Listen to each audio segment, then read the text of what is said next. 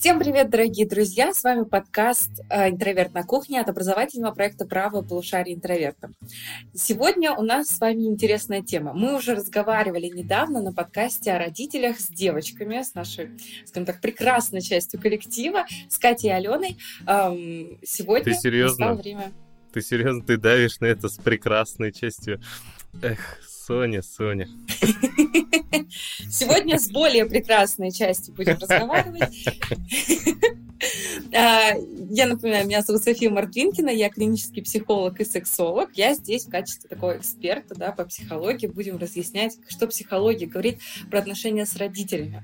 А, я также хочу напомнить такой дисклеймер о том, что у нас подкаст в развлекательном формате. Мы как будто бы сидим на кухне, с друзьями болтаем там про родителей, про всякие наши интересные дела. И, конечно же, так как я являюсь экспертом, я отвечаю за некоторую экспертную часть э, психологического формата.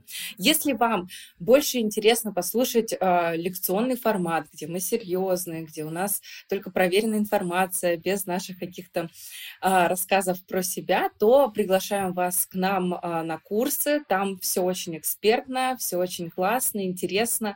Поэтому переходите по ссылке, у нас все ссылки будут внизу под описанием подкаста, и э, смотрите наши курсы. Ну а мы продолжаем. И я хочу представить сегодня наших гостей. Одного из них вы уже слышали. Это наш прекрасный Алан. Алан, я с тобой так давно не слышалась, не виделась. Уже даже соскучилась. Ну, как мы с тобой дела? когда последний раз общались? Уже не помню, месяца да, пять назад, долго. наверное. Да, ну зимой мы с тобой записывали подкасты, да. вот, наверное, последний раз. Вот Алан сегодня нам будет рассказывать про то, как он, какие у него отношения с родителями, как они выстраиваются, как они выстраивались. Это Ух. важная тема, и мы будем... Вздыхает Алан. Привет всем! Да, спасибо, что поздоровался. И второй наш прекрасный гость – это Глеб, наш философ, лектор нашего проекта. Глеб, привет. Всем привет как твои дела, как у тебя отношения с родителями. Давайте сразу же, сразу же с, головой в омут. Как у вас обстоят дела с родителями? Э, я, я маленькую ремарочку ставлю. Мне кажется, ты не сказала по поводу того, что Глеб-то у нас философ, и он, мне кажется, вообще с философской точки зрения будет сегодня смотреть на общение с родителями. Ну да, да. Но мы еще э, решили, что будет интересно именно мужскую нашу, да, а, часть. именно мужскую. А, коллективы позвать, потому что с девочками мы уже обсуждали, а, а с мужчинами у нас так получилось, что мужчин не было на подкасте. Сейчас решили поговорить про отношения мужчин с их родителями, особенно с отцами нас интересует. Поэтому, по сути, наш сегодняшний подкаст будет посвящен отношения, отношениям с отцом. Если говорить про меня, у меня на мой взгляд, э, неплохие отношения с родителями.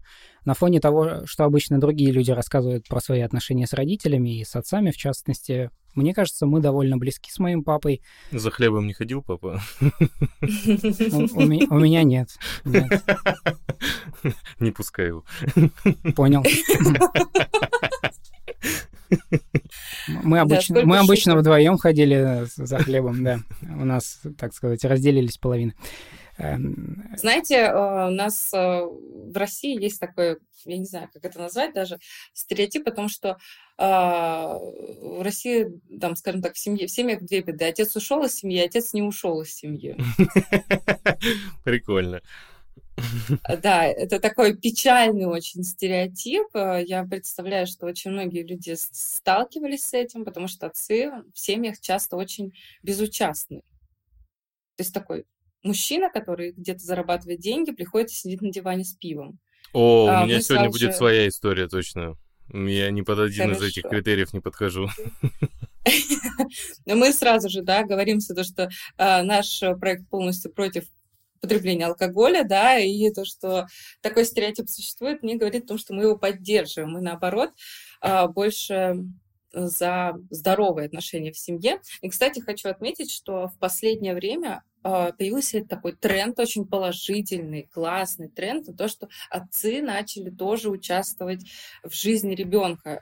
Такие же полноценные родители стали, как и матери. То есть меняют подгузники, сидят с ребенком, укачивают, знают все. А то просто тоже недавно наткнулась на видео в ТикТоке, где у мужчин спрашивали, сколько их детям лет, где они учатся и все дела, и они не могли ответить на эти вопросы. Вас когда-нибудь папа путал, сколько вам лет? Ну, у меня такого не бывало. Ну, я точно знаю по рассказам мамы, понятно, но мой папа принимал участие активно в моем э, и детском воспитании. Как знаете, бывает такое, что вот ребенок подрастет, тогда папа придет годам к трем, угу. а так до этого что с ним можно делать, как с ним можно взаимодействовать? Меня папа купал, помогал маме всегда, то есть там с коляской вместе они гуляли, мама всегда отмечает, что она благодарна ему за эти моменты, за эти годы, потому что ей одной было бы, конечно же, тяжело очень. Это прекрасно. На самом деле очень прекрасный пример, потому что, в частности, у женщин эм, довольно ну, все чаще и чаще отмечается послеродовая депрессия, и она, конечно же, связана э, отчасти с тем, что они остаются одни в новой роли, то есть им никто не помогает, мужчина безучастный, они э, боятся попросить помощи, опять-таки, потому что кажется, что, ну, раньше женщины ведь в поле рожали, я что, не справлюсь, что ли, с ребенком? И э, учащается случай послеродовой депрессии. Прекрасно, что, Глеб, у тебя был такой хороший пример. Алан, а как у тебя дела? Ну, я со своими родителями полностью перестал общаться год назад. Почти год, да.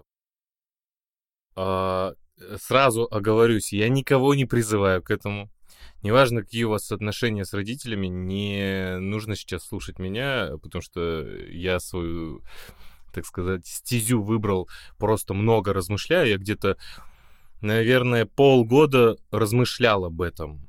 И почему я с ними перестал общаться, это уже мое личное, это мой личный путь, и я перестал с ними общаться, потому что я посчитал, что если бы в жизни я встретил таких людей, я бы, я бы с ними точно не общался. Звучит э, так легко поверхностно и вроде бы свободно, но я много об этом анализировал, много этого думал.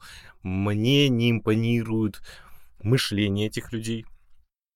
Мне не импонирует то, как они себя ведут в жизни, то, как они, э, их парадигмы, чем должен человек заниматься, какие должны быть у человека ценности и так далее и тому подобное. Мы вот кардинально отличаемся друг от друга. И каждый раз, когда я с ними общался, я делал это через силу. Я звоню, я перед звонком э, всегда такой, фух, сейчас поговорю, хорошо. И я каждый раз звонил. Я понял, что ну, во мне это вызывает всегда стресс, негатив, э, плохую реакцию. Мне не хочется этого. Я как-то принял для себя решение, что все, больше я не буду взаимодействовать. И, блин, ну, моя жизнь наладилась. Правда. Это главное, на самом деле. Это главное. Я хотела как раз спросить, как ты себя чувствуешь после такого решения. И главное, что тебе стало легче. А, мы уже, если вы слушали наш предыдущий подкаст, я всегда говорю о том, что а, мы не выбираем родителей, но мы можем выбрать, как с ними, какие отношения с ними выстраивать, и выстраивать ли вообще эти отношения. Потому что нету... Это не обязательно выстраивать всегда хорошие отношения. Если вам тяжело, если вам это приносит негатив, дискомфорт, то вы можете выбрать другой вариант. Ну да, здорово, это... что ты на это решился. Это игра не в одни ворота. Это классно, когда с обеих сторон понимают, думают, обсуждают и рассуждают, и э, общаются так, чтобы комфортно было обеим сторонам. Но зачастую э, ребенок, какой бы возраст у него не был, он всегда является какой-то ну, если грубо назвать вещью, собственностью, которая должна разговаривать со мной так, как я этого хочу. Ну, родители часто так думают. Угу, да, да, я поняла, о чем ты говоришь. Действительно, у родителей, я бы так назвала, это какой-то комплекс Бога. То есть ты да. сделал этого ребенка, и ты полностью им повелеваешь у ребенка даже в разговорах родителей может прослеживаться такое отсутствие полной личности, когда не мой ребенок, там, допустим, Алан выбрал, куда поступать, а мы выбрали, куда поступать, мы что-то сделали. То есть родители, они полностью как будто бы вообще игнорируют наличие целостной личности рядом с ними в виде их ребенка. Это большая проблема, и с этим очень тяжело бороться. Мне кажется, вся современная культура как-то отчасти к этому подталкивает, потому что я вспомню Ролана Барта, сейчас вот вы не ожидаете этого момента, э, как-то в одном эссе он писал о том, что мы ассоциируем себя, например, со своим автомобилем, и когда мы управляем автомобилем, мы говорим, э, я поворачиваю, хотя ты никуда не поворачиваешь, ты сидишь в кресле водительском и продолжаешь никуда не поворачивать. Вот это вот э, сплочение с каким-то, ну, с какой-то своей частью, вот, которая на самом деле, ну, надо понимать, что отчуждена от тебя, и вот нужно понимать, что и ребенок также когда-то должен отойти от тебя и не будет всегда с тобой. Вот это, ну, мне кажется, тут проблема скорее в том, что родители не, еще не умеют воспринимать своего ребенка как-то в отрыве от себя, поэтому ребенок, конечно, страдает от этого, ну, зачастую. Да, да, кстати, ты классно заметил. А еще более того, я добавлю в эту тему, вот сейчас, э, если слушатели будут там писать, это неправильно и так далее и тому подобное, а я уже предвкушаю вот эти комментарии, а как бы ты себя чувствовал, если бы с тобой такое сделали? Я честно скажу, что если мой ребенок, ну, которого сейчас у меня нет, ну вот, допустим, в будущем, сделает такой же выбор и не захочет со мной общаться, я, я буду судить так, это его выбор, это выбор этого человека.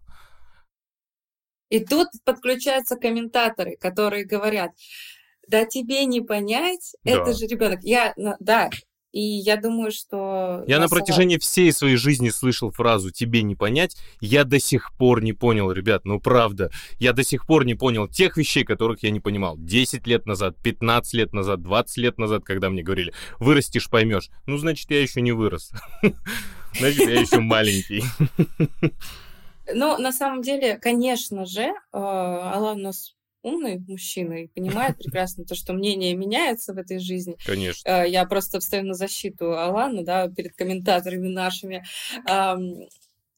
Понятное дело, что все может измениться, и не понять человеку, у которого нет э, ребенка, в принципе, вот этой парадигмы отношений, так это совсем новая парадигма отношений, потому что это ребенок, он из ничего, да, ты делаешь ребенка, это в принципе странная вещь. А, еще такая, такая привязанность, которая бывает только вот и между родителями и детьми. А, я хотела, знаете, вот больше все-таки поинтересоваться про отношения с отцом, а, потому что у нас вот про это, да, и Какие у вас, какое у вас отношение к отцу? Какую роль в вашей жизни он сыграл? Были, был ли он для вас примером для подражания? Или наоборот, вы говорили, я никогда не буду похож на своего отца? Вот, кстати, мне интересно больше, э, я чувствую, что у Глеба более, более позитивная история, что ли. Хочется послушать позитива. Я, кстати, хотел добавить немножко не в защиту Алана, потому что я считаю, что он ни в чем не провинился, поэтому тут не будет никакой защиты. Но вот я напомню такую позицию философскую интересную Сирены Киркегора, который говорил о том, чтобы э, стать самим с тобой, нужно полюбить. А что такое полюбить? Это в другом человеке увидеть равного тебе человека, свободного в первую очередь. Мне кажется, что многие родители не знают в этом плане вот и не понимают вот этого «я люблю своего ребенка, поэтому будет будет гиперопека, поэтому он будет делать так, как я скажу. Он не будет иметь своей собственной воли, тут какая-то сложность. Если говорить про моего отца, я специально, когда готовился к подкасту, напомнил себе все события, которые происходили в моей жизни с папой. Для меня папа в детстве, ну, во-первых, это человек, который большей части всего того, что я умею, э, подтолкнул меня к этому, либо научил этому. Э, всей технической части от э, там замены смесителя, бачка унитаза, там, не знаю, что-нибудь по машине и чего-нибудь еще, это все папа. Как общаться с э, отверткой, как общаться с людьми. Эм, в, в большей части он для меня пример, он это все для меня умеет, я могу с ним посоветоваться, он знает, как лучше, и не всегда я с ним согласен. Вот тут самый интересный момент возникает. Это не значит, что в моей жизни всегда было так, что я Э, думал, вот хочу быть как папа, или там не хочу быть как папа. У меня были разные моменты в жизни, э, не только мы имеем в виду подростковый возраст, но и многие вещи для себя я э, понял, что я не принимаю такую позицию, которой он меня учил. Например, я в жизни не следую многим его правилам, он об этом знает, он, может быть, 300 раз с этим не согласен, но тем не менее он тоже во мне это принимает, понимает, что ну вот ты такой, какой ты есть. Э, в любом случае мы с тобой э, сын-отец, поэтому у нас такие отношения. Вот, э, я могу рассказать пример, в чем я не принимаю. Он яркий пример как вести себя в школе или там как вести себя на работе. Он всегда такую философию мне проявлял средним быть средним. Не надо быть впереди, никогда не надо быть лучшим, никогда не надо стремиться, никогда не надо быть в отстающих. Он всегда говорил, будь посерединке, чтобы вот не выбиваться. Я так не делаю никогда в жизни. Э, я не следую этому правилу, он об этом знает. И э, если он пытается Правда, он уже не пытается довольно давно э, как-то в этом смысле притеснить мои границы. Я всегда могу сказать, что папа, извини, но вот тут я не буду даже ставить его в известность, что я сделаю так, как я сделаю. Он знает, что я в любом случае сделаю, как я это вижу. И, может быть, даже, кстати, буду неправ, виноват, но это будет мое собственное решение. Такая очень здоровая позиция, да, Алла? Да, вообще капец, тут даже обсуждать нечего.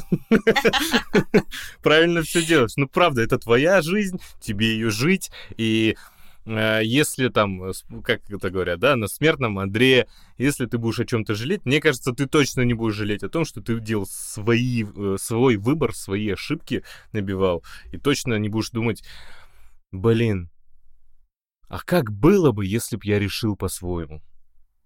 Угу. Вот это, мне да. кажется, самое... Вот в этом, мне кажется, есть свобода. Абсолютно. В этом и слышится сепарация. То есть мы слышим о том, что Глеб может идти в противовес своему отцу, решать, как я понимаю, идти на конфликт даже, ну, то есть конфликт интересов, делать по-своему, а, не, там, скажем так, не руководствуюсь мнением отца. Это, это очень зрелая взрослая позиция, взрослые отношения с родителями. И это очень здорово. А вот мне заинтересовал такой вопрос. Просто у нас все равно в обществе а, бытует мнение о том, что есть мужские и женские профессии. Вот, Глеб, как твои родители отнеслись, отец в частности, к выбору тобой твоей профессии? Потому что она может... Э, Не, ну, ну, такая, философ. Она... Философ. философ, да. Ну, философ ну, есть... это в основном мужчины. Ну, типа, извините меня, но как бы принято так думать. Это, это так и есть. Но это, к сожалению, так и есть. Действительно, на философском факультете большинство мужчин. И не факт, что это хорошо, вернее, это нехорошо, потому что многим женщинам не дают ни голоса, ни возможности поучаствовать в этом процессе, в котором они могут поучаствовать и продвинуть науку дальше. Если говорить про папу, э, у мамы, собственно, точно такая же. Они, поскольку оба не связаны никак с философией, и папа вообще никак не связан с гуманитарными науками, то, в общем, э, он, наверное, не удивился, потому что, когда я сказал, что я вот выбрал факультет в итоге, я дов- довольно долго выбирал себе учебное заведение, думал, а потом мне как-то пришло в голову, что вроде как я всю жизнь к этому шел, так я ж, вот, кажется, на философском факультете буду к месту. Вот, ну, не факт, что это так, но в любом случае пока так. И э, я рассказал им, э, и мне кажется, что нельзя сказать, что он это одобрил, но он это принял хорошо, хочешь попробовать, попробуй. В любом случае, он, наверное, отнесся к, отнесся к этому очень трезво, потому что э, хороший плюс его заключается в том, что он, э, например, не очень советский человек в том смысле, что он не видит проблемы в том, чтобы сменить профессию, в том, чтобы заниматься сначала этим, потом этим. Он конечно, может отрицательно относиться к тому, когда ты очень часто и быстро меняешь места работы, он все равно скажет, ну, надо присмотреться, нужно поработать, нужно вот там пойти на уступки, потому что кто-то руководитель, ты нет, ты начинаешь, присмотреть, будь повнимательней. А когда ты там, условно говоря, как я могу через неделю решить уйти из какой-то компании, он этого, конечно, не понимает, но вот э, сменить вектор развития, к этому он, мне кажется, относится нормально, потому что он видит очень много примеров успешных людей в своей жизни, которые поменяли э, свою, свое направление, и они в нем успешны, они счастливы. Ну, понятно, что счастье он меряет своими рамками, я своими, и тут мы не сходимся, например. Э, и он говорит, ну, посмотри, ну, классно же, ребята там занимаются своей какой-то там, ну, наружной рекламой, условно говоря, и, и здорово, и, и при деле, и при деньгах, и, может, порядок в голове у них есть. Ну, прекрасно. Так, ну, э, это прекрасно. Э, такую положительно здоровую позицию мы послушали. Я очень рада, Глеб, на самом деле, что у тебя такие отношения. Предлагаю по чайку. Кстати, э, такой вопрос еще, даже тоже важно. Есть ли у вас братья и сестры, и какие вы по счету в семье, старшие, младшие? У тебя есть? У меня нету братьев и сестер. А ты единственный? Да. Единственный ребенок. У меня старший брат есть на два с половиной года старше меня. И есть еще маленькая сестренка, но это уже от, э, ну, как не от моего отца. У меня родители довольно рано развелись. Ей там сколько, 9, что ли, лет. Я не помню, и поэтому я всегда так нормально относился, когда мой возраст не помнят. Типа я сам, я свой возраст не могу запомнить и всегда вспоминаю, сколько мне лет. Кстати, когда, себе на руке. кстати, когда часто не спрашивают, ты действительно теряешься, но я вот постоянно это делал. Мне, я, знаете, что в 24 года я такая шла, ну, у меня день рождения стукнул, я шла, не осознавала свой возраст, и ко мне подошли соцопрос на улице и спросили, сколько мне лет. И я растерялась, и вообще забыла, сколько мне лет. Действительно поняла, что ну, это может произойти, и, видимо, что родители путают, это тоже не страшно. А, я даже расскажу про себя, потому что в тот раз тоже рассказывала немного про отношения. Если кому-то интересно, можете послушать наш подкаст э, тоже про отношения с родителями. Он был а, буквально месяц назад, наверное. А, я единственная дочка, ну, то есть, точнее, я, у меня два брата младших, я первая дочка, старший ребенок, и мои отношения с отцом на самом деле вообще прекрасные, потому что я не знаю, почему так вот это стереотипно, что я дочка, единственная дочка у отца, и вот вся любовь как будто бы ко мне пошла, поэтому мои отношения с отцом, конечно же, э, очень хорошие. С мамой есть соперничество, но вот с отцом он принимает меня, понимает и так далее. Э, такого нет отношения к братьям. Почему, братьям как ты думаешь? Есть, от женщины, я скажу так, это ужасно, может прозвучать для кого-то, но в любом случае. Мои родители, они очень, у них очень много стереотипов о том, кто же, как должна выглядеть женщина, как она, что она должна делать, что должен делать мужчина. К женщине априори меньше требований в социальном плане. Меня воспитывали так, что э, ты помощница по дому, ты такая жена в будущем, да, помогаешь нам в семье, то есть все на тебе. Какая-то помощь нематериальная. Поэтому ко мне требований особо не было. Ну, типа, помогай братьям и нам в старости помоги. А к братьям есть требования, потому что якобы Э, недавно тоже разговаривала с родителями, и выяснилось, что они ожидают, что братья будут как бы на меня. Нет надежд, что я буду помогать материально в старости, а братья, они должны будут в старости обеспечивать родителей. И, понятное дело, к ним критерии больше, потому что я могу заниматься чем угодно, хоть дворником пойти, хоть кем, а братья должны быть какими-то успешными, и к ним критерий по этому плану больше.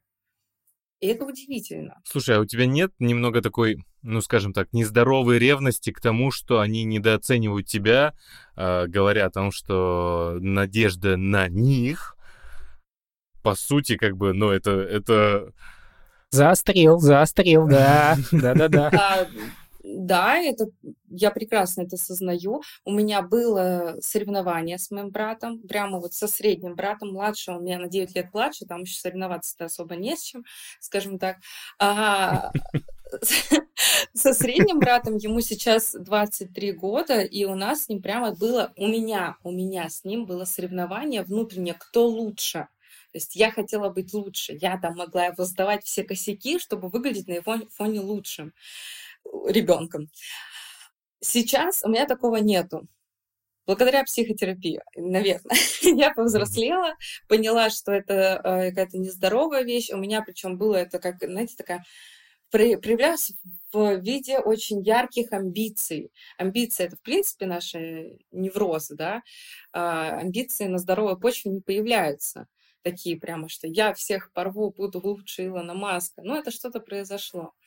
А, вижу выражение лица Лана просто. И а, у меня было, то есть я хотела получить сначала психологию, я хотела получить три образования зачем-то в разных сферах, чтобы быть лучше, круче, быть такая во всем вообще, там, там, психолога, на которого я отучилась, экономиста, еще на кого-то хотела. И я хотела все там, я куплю родителям, ну, какие-то такие вот фантазии, виллу на море, все, чтобы они там меня лучше всех, э, любили больше всех. Сейчас у меня такого нету. А, не знаю, отношения наладились в этом плане с моими братьями, потому что я с ними не соревнуюсь, а даю им спокойно первенство в глазах родителей. Так что жить стало легче. На экономические не передумала поступать? Слушай, мне одного образования хватило. Ну, это получается, ты была бы экономным психологом? Ладно, простите мне эту шутку. Я бы это а, продавала курсы по финансовой грамотности. Вот это вот. А, как сделать мышление богатого человека. А, кстати, Раз зашли на эту тему, очень хотелось бы э, вообще посоветовать наши курсы. Сразу скажу, там нету такого, о чем я сейчас говорила. Мы не рассказываем о том, как разбогатеть в два шага. У нас только проверенная научная информация. Э, наши курсы очень интересны, потому что подача в легкой форме. Э, там иногда бывает вставляем какие-нибудь фильмы, сериалы, шутки. Все это очень здорово, классно. И специально для вас мы подготовили подборку курсов для тех, кто хочет лучше понимать себя. В него входит три главных курса. Главная клиническая психология, где вы узнаете, как формируется, развивается личность, узнаете о том, как какое отношение, скажем так, какой вклад родителей в формирование нашей личности они вносят. Также когнитивная психология, где вы узнаете, как развивается наш мозг, как он работает, что на него влияет, что можно изменить, что нельзя изменить, а в том числе и в нашей личности. И последнее — это транзактный анализ. Вы наверняка все слышали про Эрика Берна, основателя транзактного анализа, который писал книгу «Люди, в которые играют в игры» и «Игры, в которые играют люди». Там он как раз-таки описывает а, модель манипуляции, модель определенных игр, в которые люди, манипулятивных, конечно же, в которые люди играют, там же можно узнать э, на нашем курсе о том, какие бывают роли у людей в отношениях, роли созависимых отношений, как выйти из этих созависимых отношений, в принципе, как распознать такие манипуляции, как не попасться на эти манипуляции. Поэтому, если вас интересует сегодняшняя тема нашего подкаста, интересует развитие себя, своей личности, формирование характера, отношений между людьми, то обязательно переходите по ссылке и смотрите наши лекции. Так, ну, э, прежде чем я дальше буду говорить, я сразу скажу, что я не обижен на родителей, я не злюсь на них, я не считаю их злом во плоти, и э, все, что дальше будет сказано, понятное дело, что э, у кого-то может быть гораздо хуже ситуация, и там э, плохо или так, но я не люблю вот эти сравнения, как, когда особенно говорят, типа, ну а что ты плохо живешь, а вот в Африке воды негде. Ну, это глупо сравнивать. Вот так мне больше нравится сравнением с более лучшими жизнями, скажем так. Э, не просто для того, чтобы сравнить и как-то потешить свое эго, а для того, чтобы стремиться к этой лучшей жизни.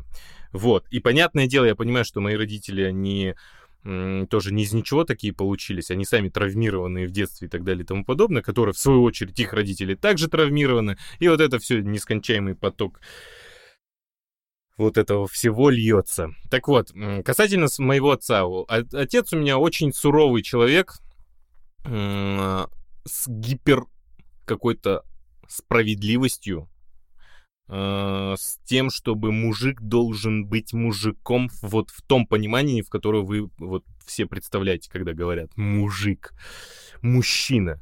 Вот ты должен быть мужчиной. Ты должен не плакать. Мужчины не плачут. Что тебе больно? Мужчинам не бывает больно. Мужчина терпит. Вот это все проецировалось на меня как бы всю жизнь. Ты должен э, там, свою семью, э, вот он мне начал говорить это с 20 лет, э, у тебя есть там 2-3 года, дальше нужна семья. Вот он мне так прямо и говорил. Хотя сам своего первого ребенка, вот мой старший брат, когда ему было 30 лет, и такое противоречие его ни в коем случае не смущало. Э, отец э, такой семья, не семья. У меня дядя довольно паршивый человек, и дядя постоянно моего отца э, подставлял, предавал и так далее и тому подобное.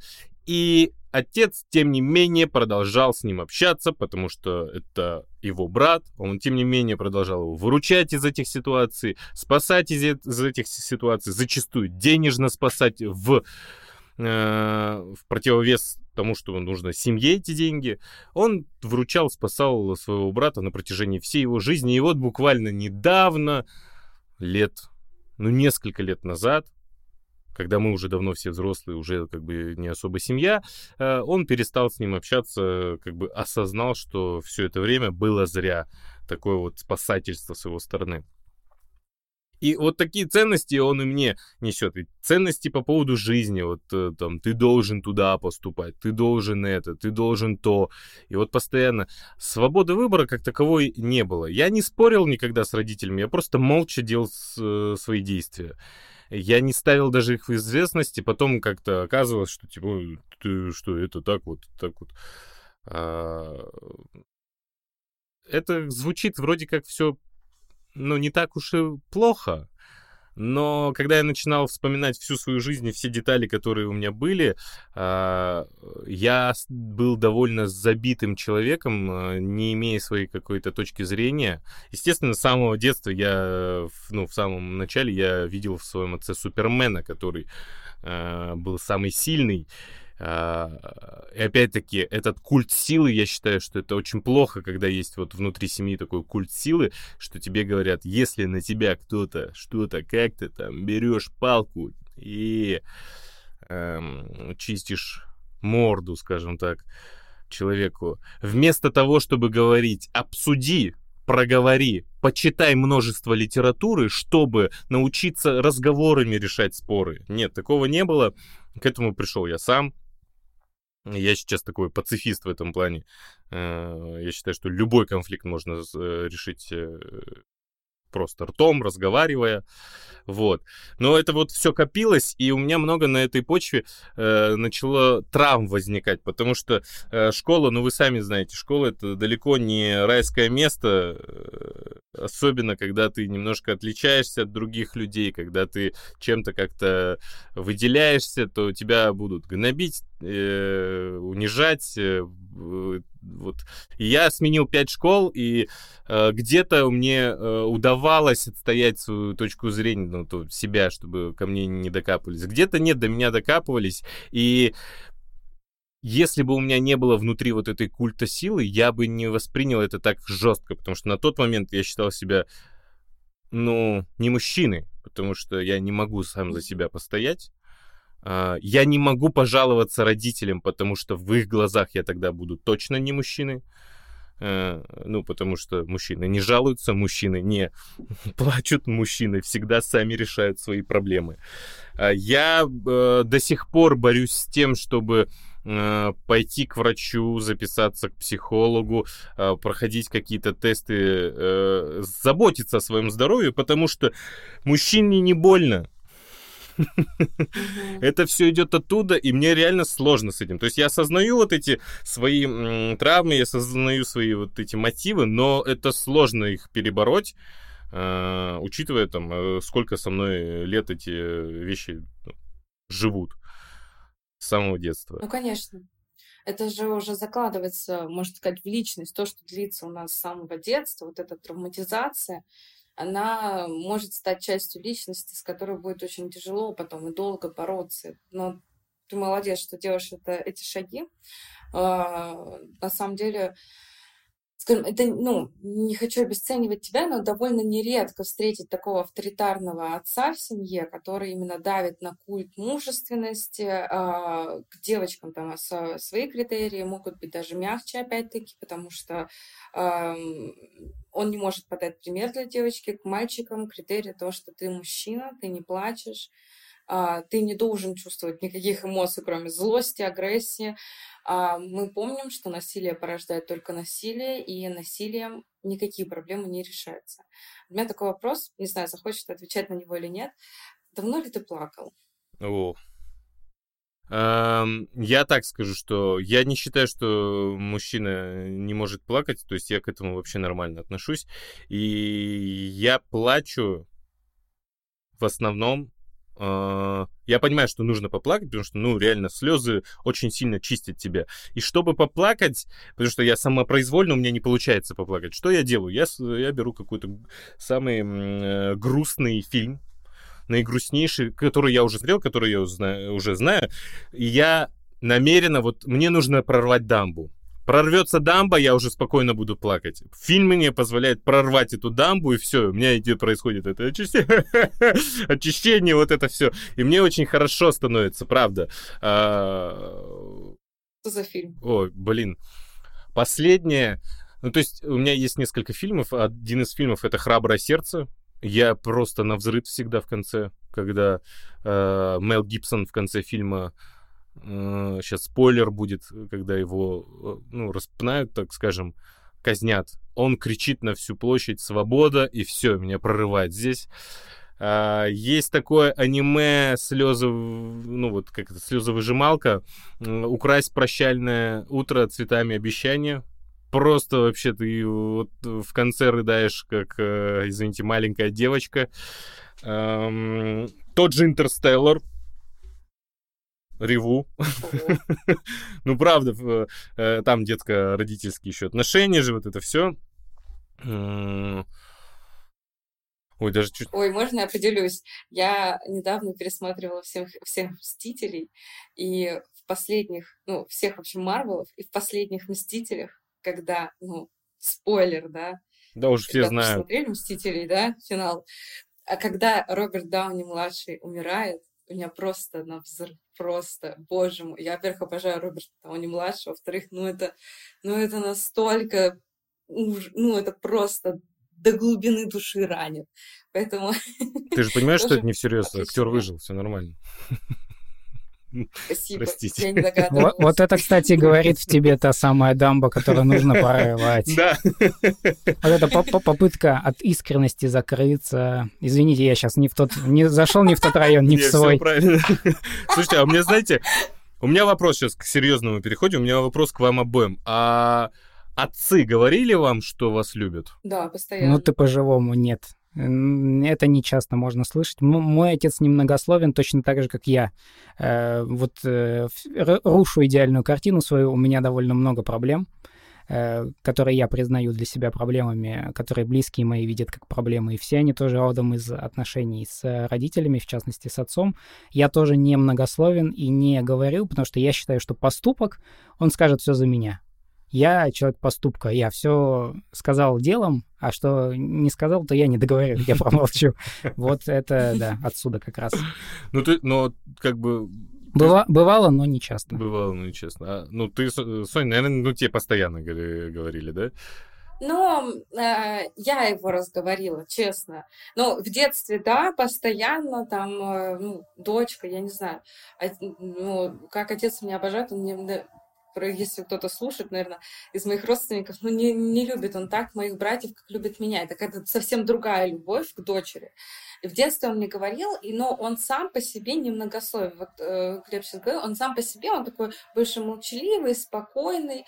И я его разговорила просто. Я ему после того, как мы созваниваемся, каждый раз говорю, все, целую, люблю тебя. И он не отвечает. Поэтому я его так приучила говорить э, в этих чувствах. В семье у нас вообще не принято говорить о своих чувствах. Вообще не принято. Я как-то даже без повода что-то дарить, я как-то подарила маме без повода цветы. Ну, просто захотела порадовать свою маму. Она такая, что случилось? Нет, ты мне скажи, где-то накосячили? Что произошло? Ну, то есть я поняла, что, ну, кошмар. Представляете, цветы человек, ну, видимо, не получал без повода никогда. Ну, это, это, это, ну, на самом деле, мне кажется, это неправильно. Ну, вот, ну, согласись, Глеб, что, да, дело, конечно же, доказывает, что все правильно, но слова что же имеют э, важнейшую роль? Ну, меня этому учат мои близкие, э, в первую очередь близкий человек, с которым я сейчас, поэтому э, как бы мне объясняют, что... И я такой, «Мгм, подумаю об этом. И, и, в общем, да, я готов согласиться, что это действительно очень важно. Слова поддержки, слова вообще, в принципе, очень важны. Но я сам, честно признаюсь, вот расскажу историю из детства э, родителей и за- защиты ребенка. Э, Был у меня такой случай в детском лагере, когда родители не смогли встать на мою защиту, не захотели, ситуация не располагала. В общем, э, произошел факт кражи, я хотел обратиться к родителям, что я вот нашел даже человека, который... И как-то, в общем, эта ситуация не разошлась. И я понял, что я один, Мгм. могу рассчитывать только на себя, я один у себя есть, коллектив — это коллектив, Э, если что, они меня тоже не спасут, потому что это было, ну, между... Мы, в общем, были друзьями, по, по сути дела. А в лагере вообще стираются все границы, потому что когда э, койка над тобой, под тобой, понятно, что там все это э, специфические отношения. И в тот момент, да, конечно, я понял, что, ну, вот, есть я у себя, поэтому Слушай, а как ты думаешь, это положительно или негативно? Потому что я вижу два исхода. Положительное это то, что ты я самостоятельный, я могу сам, а негативное это у тебя нет тыла как будто.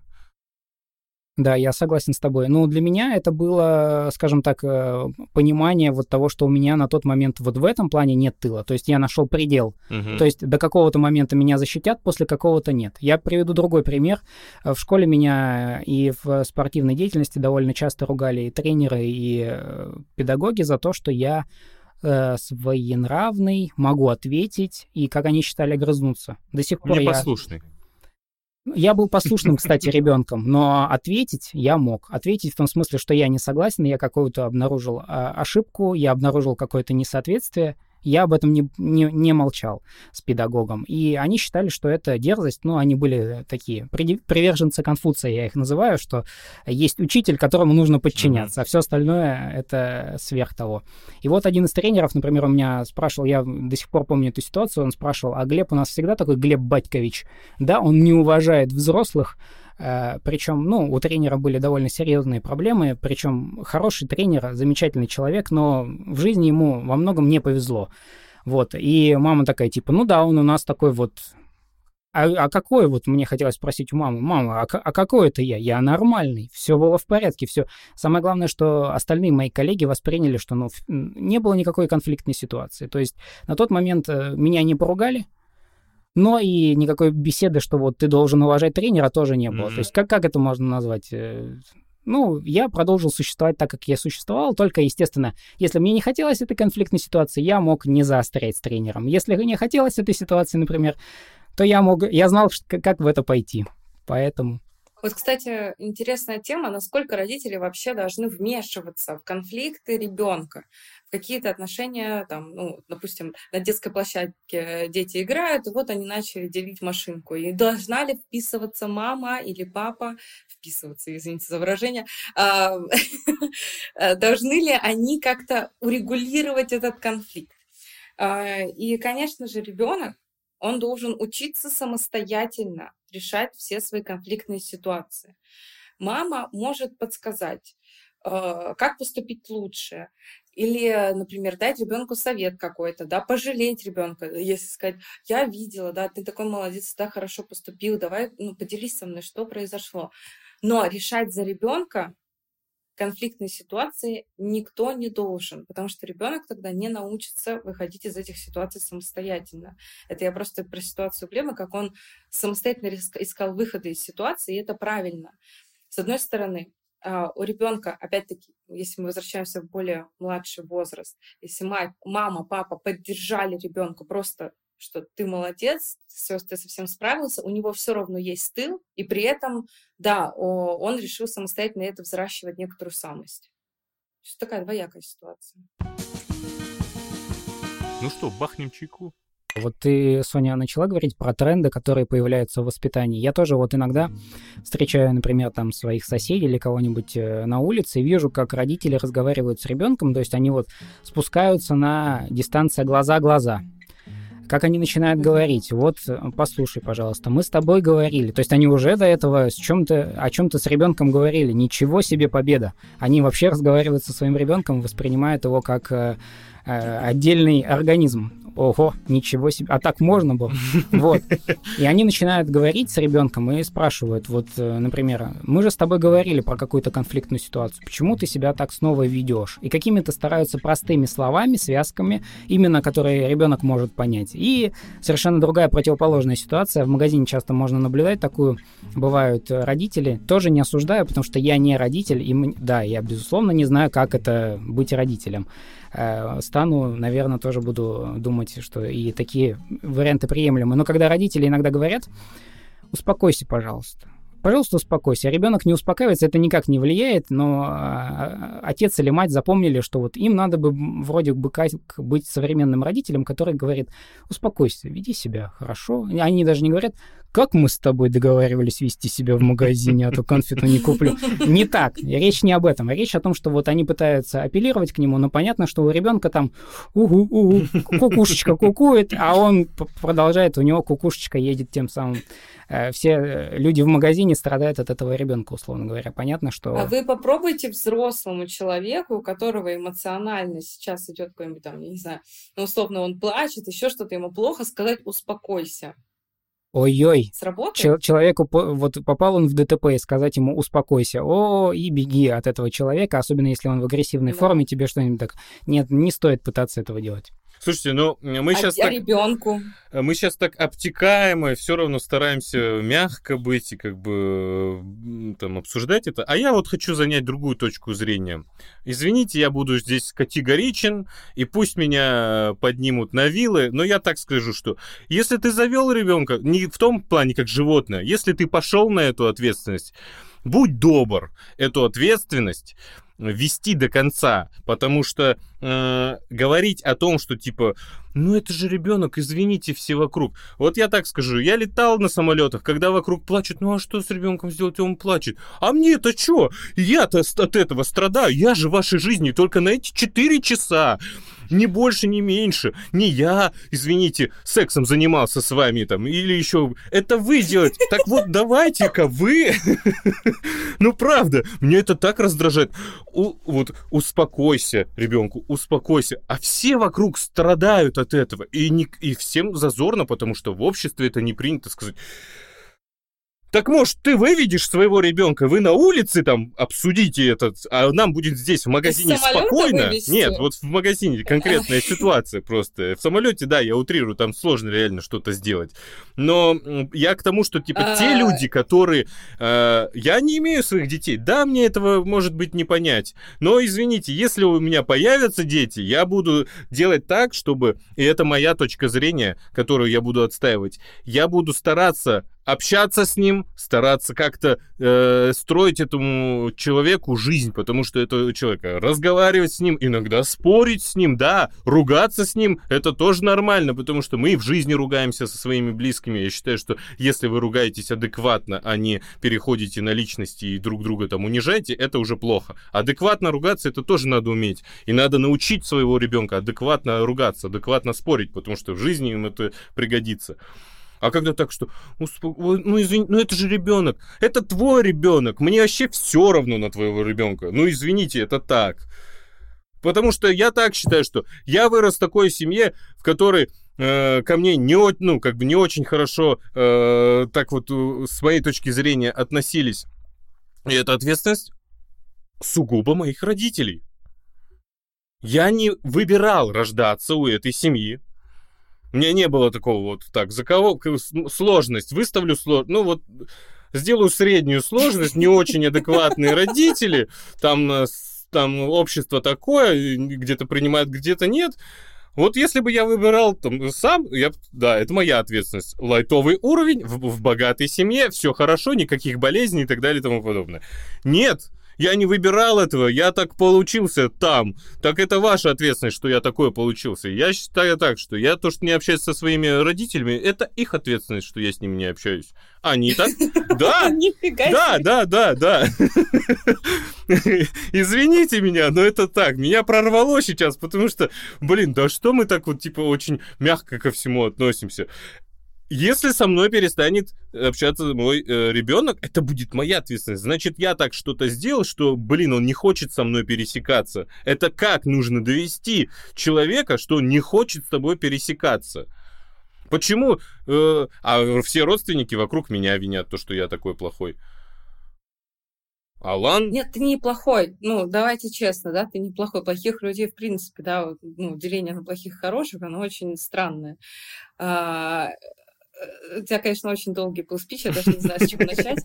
А, а можно, Соня, я на да. секунду еще... У меня есть такая история, которая на самом деле развернет позицию Алана и сделает ее более интересной. Я вот знаю такую деталь о нем, о том, что он часто спорит с братом. Да. Ты рассказываешь про брата. А вот за брата то ты борешься. У тебя тут ситуация не как с родителями. Ты совершенно по-другому относишься. У вас другой уровень общения между Да. вами. И тут ты обсуждаешь, тут ты идешь, тут ты э, рассказывал о том, что а вот он тебе рассказывает, а, а тут вот Согласен с тобой, хороший аргумент. Я скажу, объясню, почему так происходит. Потому что а, я спорю тогда, когда я вижу, что имеет смысл спорить. Потому что с родителями не имеет смысла спорить. Это вот ты с ними что-то обсудишь, все, нет. Ну, это непробиваемая стена, она стеклянная, ее не видно, но туда не достучаться. А с брату я могу что-то объяснить, именно свою точку зрения. Не то, что наставить его на путь истины, а то, что я так считаю. Прими меня, то, что я так считаю.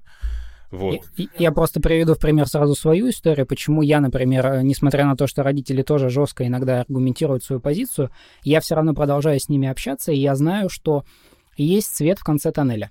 Я знаю, что мои родители, ну, я для них в каком-то смысле э, авторитет. Они прислушиваются ко мне, я могу на них повлиять, мы можем аргументированно друг другу что-то доказать, обсудить и к чему-то прийти. Если бы я не видел этой позиции, я бы был полностью согласен с Аланом, это не имеет смысла тогда, потому что это совершенно справедливо. А когда ты понимаешь, что ты там не только можешь помочь, там, условно говоря, планшет э, настроить и показать, как в YouTube заходить, О, да. но и что-нибудь еще, и есть какая-то ответная реакция на этот счет, и к тебе обращаются не только, только, не только тогда, когда нужна какая-то помощь от тебя, это совершенно другое дело. Это все меняет, потому что, ну, как бы это вот дает картину к тому, что сказал Алана, то так как-то он заостряет, но он не рассказывает всей позиции, потому что она там есть тонкость. Я согласен с ты хорошо, что подметил это все. Я опять-таки, я весь мой спич был к родителям таким, вот, о которых ты только что сказал, планшет, YouTube и вот погнали. Э, Вот это меня беспокоит. Те, которые общаются, разговаривают, вот то, что ты сказал, там прис- присаживаются на один уровень, ну, так, если объяснить, Мгм. если объяснить нашим зрителям, это важно для ребенка, что с ним на одном уровне говорят, а не то, что сверху вниз. Вот, это круто, это круто, что люди думают об этом, что они не просто родили и такой, ну, родился и родился, типа, как, как будто животное какое-то, а то, что они думают, как дальше с этим, что дальше с этим ребенком. К этим вот большая благодарность, уважение и вот все остальное. К остальным же, конечно же, блин, ну извините, но это правда. Я считаю, что надо быть ответственным за своих э, детей. А еще сейчас вспомнил, пока с вами общался. Извините, меня несет просто. Вспомнил, пока с вами разговаривал. Во-первых, я ни разу не слышал от своего отца, чтобы он мне сказал, что любит меня. Ни разу за всю свою жизнь. И единственное теплое воспоминание, которое я помню с ним, это вот а, вышла Кунг-фу Панда фильм. Я ни разу со своим отцом нигде не был, там, ни в кино, нигде, ни еще как-то. И я случайным образом говорю о своей хотелке. Пап, Кунг-фу Панда вышел. Может, сходим? И какой для меня был шок, что он говорит, да, пошли. Мы идем. И я фильм смотрел только наполовину, потому что вторую половину я всегда вот так вот оборачивался на своего отца, что он здесь, что он рядом. Это единственное теплое воспоминание о совместном пребывании где-то, о совместном каком-то как-то что-то вот как-то с, с отцом. Я считаю, что у ребенка не должно быть такого. Это неправильно, что одно единственное воспоминание, это как я его запомнил. Вы помните, когда Кунг-фу Панда вышел?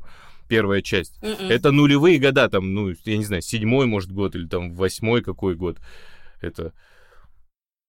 Ничего, Алан, у меня есть ответная история. То же самое про кино. Я Человеком-пауком в детстве увлекался очень. Мы ходили с отцом на первого Человека-паука Сэма Рэйми, еще более... О.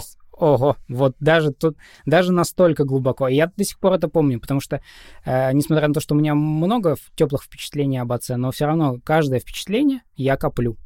Потому что их не так много на самом деле, если вот так вспомнить по, по, по всем вот этим вот параметрам. Ну, по-моему, в России какой-то есть такой момент, вот мужчина должен сходить э, со своим ребенком один раз на какой-то а, важный для него фильм. А Мы уже М, просто попадаем в да. эту подборку. По-моему, так. И все. Ну, как бы... я не Слушайте, знаю. я постоянно с папой в кино ходила. Это, я не знаю. Вот кино, мы постоянно, папа очень любит кин- кино, и э, вот в этом моменте, да, и в зоопарк с ним ходили, и в цирке, и куда только не ходили. Мне повезло с папой. Ну, ты вот, когда выбирала, в какой семье родиться, у тебя более лайтовый уровень. Видимо, видимо. А, я вернусь к спичу Алана. А, смотри, когда я встану на защиту детей, как, как женщина, я прям реально женскую роль какую-то выполняю своего общества. А, смотрите, ребенку, он в магазине, ему плохо, ему жарко, ему некомфортно, он устал. Вот ты когда чувствуешь такое же состояние, что хочется? Ну, хочется плакать. Ну, давайте честно, хочется вот так вот лечь на пол и зареветь. А кто Мне его, лично очень. А кто его довел до этого состояния? Ну, если глобально так смотреть, родитель. Капитализм.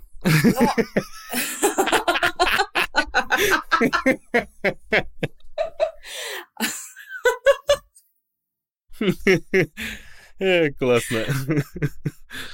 Ну и все, как бы. Короче, а, с детьми очень сложно, я скажу так, с детьми очень сложно, и не факт, что а, разговоры, это, конечно же, здорово, но ребенок еще, у него мозг так не сформирован, чтобы понимать очень тяжелые взрослые разговоры о том, как надо вести себя в обществе, как надо терпеть. Тем более, что у детей еще там волевые качества не так сильно развиты, только зачатки их. И э, дети это очень тяжело и очень сложно. Я понимаю, мне тоже, э, клянусь, мне не нравится, когда дети кричат. Вот этот визг детский, он, конечно же, никому не приятен. Я не знаю ни одного человека, который вместо металлики слушал бы детский визг э, на нон-стопе. Но э, здесь, опять-таки, не только родительская часть, тут еще и ребенок. Ребенок может быть с особенностями, например, с аутизмом, да, люди, э, дети с аутистическим спектром расстройства, они чувствуют себя некомфортно в этом мире в принципе. А что, ну, не запереть же ребенка дома. Не, ну я понимаю, нет, мы давай мы не будем именно такие ситуации рассматривать. Разумеется, когда это болезни, когда это все, ну, конечно же, тут что, тут слова против не скажешь, ну, правда. Вот именно когда здоровый человек, Сейчас Соня должна сказать, но вот синдром Туретта не всегда заметен и всегда диагностирован, например. И аутистическое расстройство тоже очень распространено у детей, э, особенно сейчас. Там проценты все больше и больше растут с каждым годом. Его не, нередко его отслеживают только уже на поздних э, годах. Поэтому потому что дети выглядят, ну, абсолютно нормально, без потери интеллектуальной способности, просто есть аутистический спектр развития, поэтому э, тут тоже. Но, да, я понимаю тебя, не будем заходить в крайности, действительно, э, родители несут ответственность полностью за то, что они родили ребенка, а по закону еще до 18 лет они несут за него материальную ответственность. То есть, на самом деле, вы решились, как ты говоришь, вы занимались сексом, вы несете за это ответственность за свои поступки. А, по поводу, например, как ты потом, будучи ребенком, продолжаешь общаться и выстраиваешь отношения с родителями, это уже твоя ответственность, потому что ты принимаешь решение. То есть, понимаешь, тут очень сложные mm-hmm. уровни ответственности. Да, родители ответственны за тебя, за то, как они выстраивали с тобой отношения. Ты ответственна за то, как ты выстраиваешь отношения с родителями. Хочешь немножко подзанудствовать под конец, так, немножко. А, помните, да, все Фрейда? Прекрасно помните Фрейда. Эдипов комплекс будет, что ли? Вошел в чат. Я специально поготовился, почитал. Обошлось. Ладно. А, нет, ну, это все вообще ерунда. Но вообще психоаналитики это какая-то отдельная секта, я бы так сказала, психология, потому что у них там вообще свои какие-то понятия а, у, у ранних психоаналитиков свои понимания любви, отношений, отцовства, родительства и так далее. Фрейд же говорил, что мальчик берет э, пример, да, условно, простыми словами, с отца, а, ну, идентифицирует себя с отцом, девочка с матерью. То есть, по сути, это является нашими ролевыми моделями в нашей жизни. И другое интересное, это Фром писал в своей книге о том, что отцы не умеют, безусловно, любить. Спорная теория. Вообще, я бы поспорила, существует ли безусловная любовь. Потому что, безусловно, вы встречаете когда-нибудь безусловную любовь, ладно, вот от родителей, что вот просто вас любят за то, какой вы есть, не пытаясь изменить, оценивать, э, что вы такой должны быть, либо такой и так далее. Ну, мне кажется, это истинная форма любви. Э, а есть ли она или нет? Вот это вот вопрос. Ну, понятно, Глеб.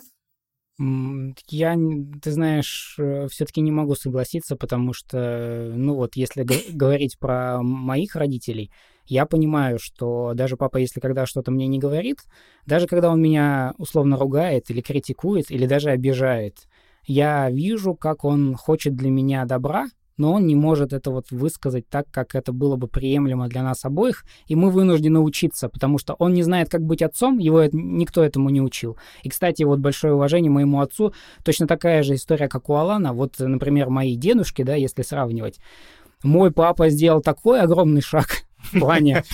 Вот я, я бы хотел в отношении своего ребенка сделать такой же шаг. Если бы я сделал, я бы сказал, что я вот просто супер человек в этом плане, потому что какой он сделал шаг, и как вот мы с дедушкой, например, с отцом а, папы взаимодействовали, с ним вообще просто невозможно было периодически насчет чего-то говорить. То есть папа сделал просто грандиозный шаг, и я такой, типа, ну, и мне надо постараться. Типа, папа старается, я это вижу. Но мне повезло, да, я вижу прогресс, я очень вообще счастливый человек, будем честны, мне очень повезло, это правда. Вот, я вижу какой-то прогресс с его стороны, я такой, типа, и мне, значит, он тоже нужен, этот прогресс, и мы как-то вот...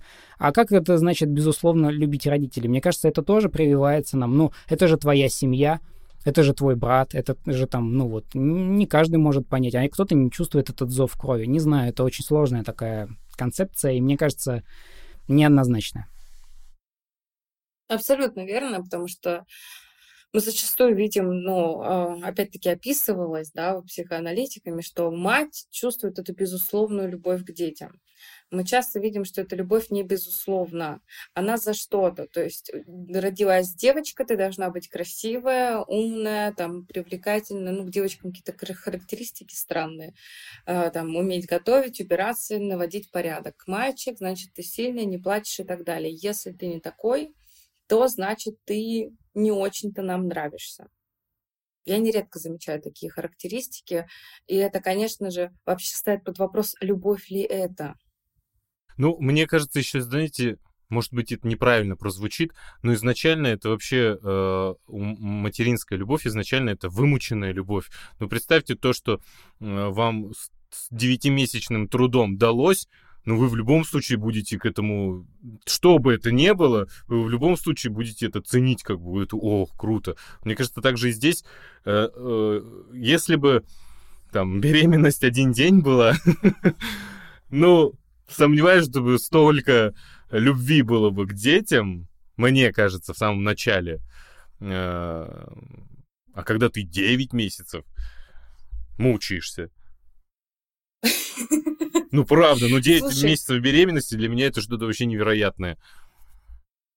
Ну да, у меня нет детей, тоже пока считаю, что это что-то невероятное, когда у тебя внутри человек вырастает. Ну, это действительно чудеса какие-то, э, не меньше. А, я просто про то, что хотела сказать, э, что это очень гормонально обусловленная любовь. Там такой всплеск гормонов происходит во время беременности, во время родов. Да, вот то, что называют материнским инстинктом, по сути, это является не более чем всплеском этих гормонов и рефлексов.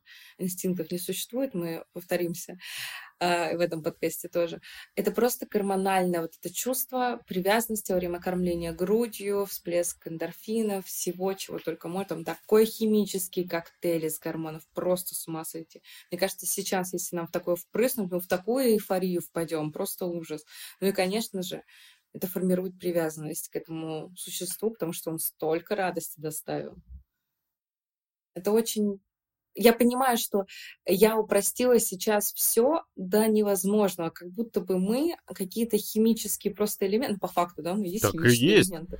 Мы вообще да. из большого взрыва все. Алло. Но я как будто бы, а, за что такие концепции не любят, за то, что я как будто бы убрала душу из человека, убрала все вот это вот духовное, да, э, что... Что является спорным, да? Но мне кажется, что, Сонь, а, ну, Сонь да. тут на самом деле же ведь э, культурология тебе немножечко поможет в этом плане, потому что э, можно сказать, что это вот природная обусловленность и гормональная привязанность, она нужна потому, что ребенок ничего не умеет от рождения, даже дышать. Да. Буквально ничего. Да. Его нужно спасать, в противном случае он, э, мы не будем говорить про культуру, он в принципе не выживет нисколько без матери. Ну, понятно, что первый близкий человек, его мать, э, так, так заложено в данном случае процессами. Поэтому мне кажется, что это довольно логичная подвязка, и в данном случае культурология нам тоже это объясняет, потому что у человека нету биологической программы, у него нет никакой среды, нет никаких ни когтей, ни зубов, ничего кроме интеллекта, который надо подождать, когда разовьется и надо его еще да, поучить. И... И это надо еще развивать. Да. Действительно, у ребенка все, э, а, все, что есть от рождения, это парочку рефлексов. Ну, вот именно рефлексов, что называется, да, какие-то. Например, есть такой интересный рефлекс, я поделюсь, какая я умная, скажем так, рубрика выкобениваюсь. Короче, у ребенка есть такой рефлекс, который автоматически закрывает э, заставляет ребенка делать вдох перед тем, как его погрузить в воду. То есть, по сути, они это могут делать не без какого-то научения. То есть автоматически у них есть такая программа рефлекторная, что они могут под водой не дышать автоматически. Но это все, что у них практически есть, даже интеллект, и все это надо развивать. Личность формируется, личность формируется под воздействием внешних факторов в большинстве случаев, да, у нас э, внутренние факторы, это физиологические факторы, э, которые наследуются, это по сути особенности нашей нервной системы, все остальное это уже родители, что они внесут в ребенка, то мы и получим в дальнейшем. И самое тяжелое, кстати, еще, что не всю жизнь-то на ребенка повлиять можно. Характер, вот основная его часть, она формируется где-то лет до 12. Дальше вы уже ничего сделать не сможете. Вы уже будете просто наблюдать за тем, что вы сделали, за тем, что вы воспитали. Изменить, перевоспитать уже не получится, как бы это не хотелось сделать. И на этом, я думаю, мы с вами подведем итог. Довольно эмоциональным вышел подкаст. Особенно для тебя, конечно.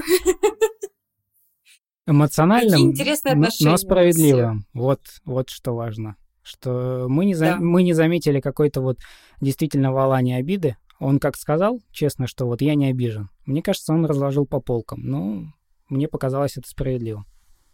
Спасибо. Да. Мы услышали очень разные ситуации Глеба и Алана, да, как складываются отношения в семье. И мы прекрасно понимаем, что э, родители несут полную ответственность за нас, когда мы маленькие. И сейчас наш выбор уже, наша ответственность решать, как поступать с отношениями с родителями, общаться, не общаться, сократить общение, либо вообще там переехать с ними все вместе жить. Это уже наша полностью ответственность, наш выбор. Спасибо вам огромное, дорогие друзья. Спасибо тебе, Сонь. Спасибо слушателям, да, спасибо угу. вам.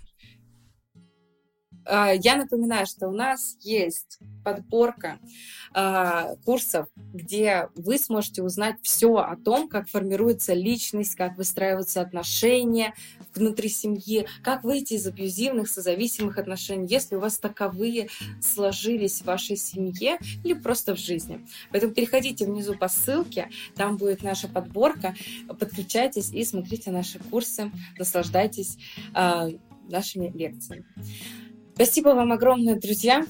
Я очень рада была встретиться с вами, поговорить на эту тему.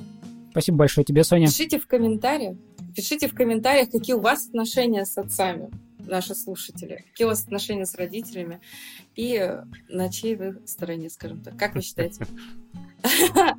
Алан хороший или нет? Сейчас ты просто столько наговорил, что я уверена, тебя будут хейтить. О, Мы да. ставим на защиту Алана. Да, ну, что, я Алан хороший. Все, всем спасибо огромное и всем пока-пока. Пока-пока. Пока-пока.